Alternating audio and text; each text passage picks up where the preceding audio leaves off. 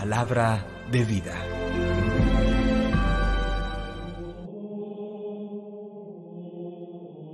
Del libro del Apocalipsis, capítulo 22, versículos 1 al 7. El ángel del Señor me mostró a mí, Juan, un río de agua de vida, reluciente como el cristal, que brotaba del trono de Dios y del Cordero. En medio de su plaza, a un lado y otro del río, hay un árbol de vida que da doce frutos, uno cada mes, y las hojas del árbol sirven para la curación de las naciones, y no habrá maldición alguna, y el trono de Dios y del Cordero estará en ella, y sus siervos le darán culto, y verán su rostro, y su nombre está sobre sus frentes, y no habrá más noche, y no tienen necesidad de luz de lámpara, ni de luz de sol, porque el Señor Dios los iluminará y reinarán por los siglos de los siglos. Y me dijo, Estas son palabras fieles y veraces. El Señor Dios de los espíritus de los profetas ha enviado su ángel para mostrar a sus siervos lo que tiene que suceder pronto. Mira, yo vengo pronto.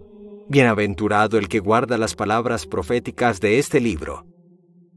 Palabra de Dios. Te alabamos, Señor. Salmo 95 Maranatá, ven Señor Jesús. Vengan, aclamemos al Señor, demos vítores a la roca que nos salva, entremos en su presencia dándole gracias, aclamándolo con cantos. Maranatá, ven Señor Jesús.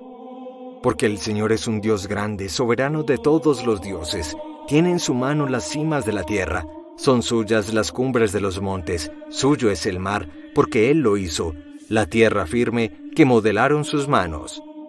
Maranatá, ven Señor Jesús. Entren, postrémonos por tierra, bendiciendo al Señor Creador nuestro, porque Él es nuestro Dios y nosotros su pueblo, el rebaño que Él guía. Maranatá, ven Señor Jesús. Del Santo Evangelio según San Lucas capítulo 21 versículos 34 al 36. En aquel tiempo, dijo Jesús a sus discípulos, Tengan cuidado de ustedes, no sea que se emboten sus corazones con juergas, borracheras y las inquietudes de la vida, y se les eche encima de repente aquel día, porque caerán como un lazo sobre todos los habitantes de la tierra. Estén pues despiertos en todo tiempo, pidiendo que puedan escapar de todo lo que está por suceder y mantenerse en pie ante el Hijo del Hombre. Palabra del Señor. Gloria a ti, Señor Jesús. Ayer celebrábamos la fiesta de Nuestra Señora de la Medalla Milagrosa y recordamos la memoria litúrgica de la vidente Catalina Labouré, una sencilla francesa nacida en 1806, fallecida 70 años después, a la edad de 24 años siendo apenas una novicia, tiene tres visiones de la Virgen María en este año de 1830. Una el 18 de julio, justo antes de la fiesta de San Vicente de Paul, su patrono, otro un día como ayer, 27 de noviembre, y otra finalmente en diciembre de ese año de 1830 guiada por un ángel, a las once y treinta de la noche, en ese 27 de noviembre, siente que el Señor le habla y le invita a la capilla. Abre la puerta cuando todas sus hermanas duermen y encuentra la capilla de este sencillo convento de hijas de la caridad completamente iluminada. Ve a la Señora, la Virgen, que le invita a acercarse a ella. Le habla de un mensaje para el mundo que vayan todos al sencillo altar de esa capilla a recibir las gracias que su Hijo y por intercesión de la Madre María quiere dispensar a los hombres y mujeres del mundo entero. Le pide acuñar en sendas medallas la imagen que está viendo en el anverso y en el reverso la conocida señal de la M de María, la cruz del cristiano, los corazones de Jesús y María y las dos estrellas recordando la Virgen del Apocalipsis y precisamente recordando el mandato de Jesús de llevarnos a todos a evangelizar. María, en esta aparición a Catalina Labouré, nos muestra una vez más que ella siempre se dirige a los pequeños de Dios.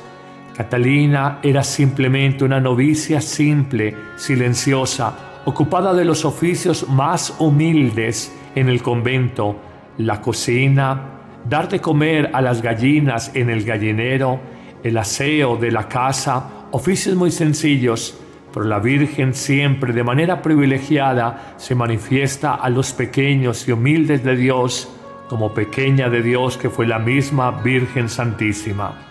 Pero más allá de conmemorar a la santa vidente Catalina Labouré, hablemos brevemente del Evangelio que hoy nos ocupa. Recordamos que es el último día del año litúrgico.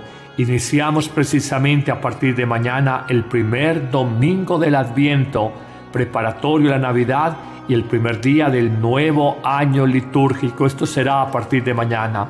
Pero hoy nos despide este año litúrgico con un mensaje simple contenido en el capítulo 21 de San Lucas, cuando se nos invita a vivir con vigilancia, a no dejarnos embotar, distraer en la mente con la bebida, el licor, con los vicios y con los agobios de la vida. Hoy esta palabra, dos mil años después de ser proclamada, es dirigida a cada uno de nosotros y preguntémonos, ¿vivo atento a lo que Dios me va señalando cada día de mi existencia? ¿O por el contrario reconozco que vivo disperso, distraído en los afanes, ocupaciones y preocupaciones del diario vivir? Señala claramente el texto evangélico tres tipos de embotamientos humanos. El primero, los vicios. Si la virtud es camino de salvación, los vicios son camino de perdición humana. ¿Cuántas personas, cuántos seres humanos buenos, porque no supieron parar en un momento determinado de sus vidas frente a un vicio, les tomó tal ventaja que al final terminaron literalmente esclavos encadenados por su vicio sin poder ser liberados. Hoy pidamos la gracia de superar los vicios, el pecado que repetitivamente en nuestra vida como que ha cenido y nos parece ya imposible poderlo superar. No hablamos solamente de vicios conocidos como el licor, la droga, los juegos, la pornografía. Hablemos a veces del vicio de murmurar, tan fácilmente de los demás, del vicio de ser superficiales, frívolos en la vida. Podemos vivir embotados en una vida de superficialidad, de murmuración, de gustar y saborear, hablar, murmurar de los otros. Nos dice también en un segundo momento, no vivamos embotados a partir de la bebida. ¿Cuántas personas en la vida se han arrepentido de lo que han hecho en un momento de malos tragos?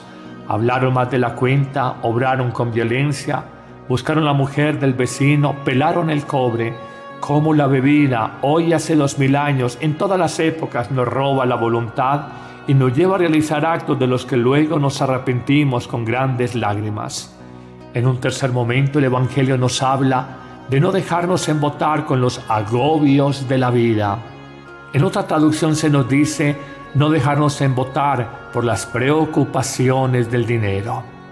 Vivimos tan agobiados por tener para el día a día, olvidándonos que Dios no abandona y que se cuida de los pajarillos del cielo, se cuida de las plantas, de las flores de los valles, como no va a cuidar del ser humano, la obra máxima creada por Él, pero vivimos tan agobiados, tengo que trabajar, tengo que producir, tengo que rendir laboralmente, que se nos olvida vivir y sobre todo se nos olvida la vida interior, la vida con Dios.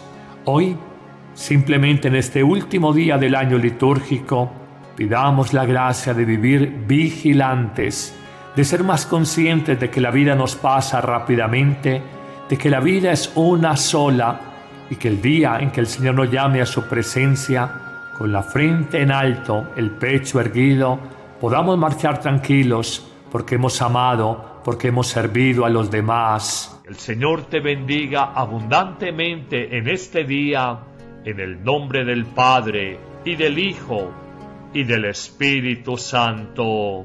Amén. Ocho motivos para vivir. En noviembre Cuando oramos por todos nuestros difuntos, valoremos y amemos la existencia. La vida es el gran regalo que Dios nos da. La manera de vivirla es el gran regalo que le damos a Dios. En esta nueva temporada de noviembre, descubre ocho grandes razones por las que vale la pena vivir. Acompáñanos. Ahora todos los martes y jueves, 9 a.m. en vivo por nuestros canales YouTube y Facebook Padre Carlos Yepes.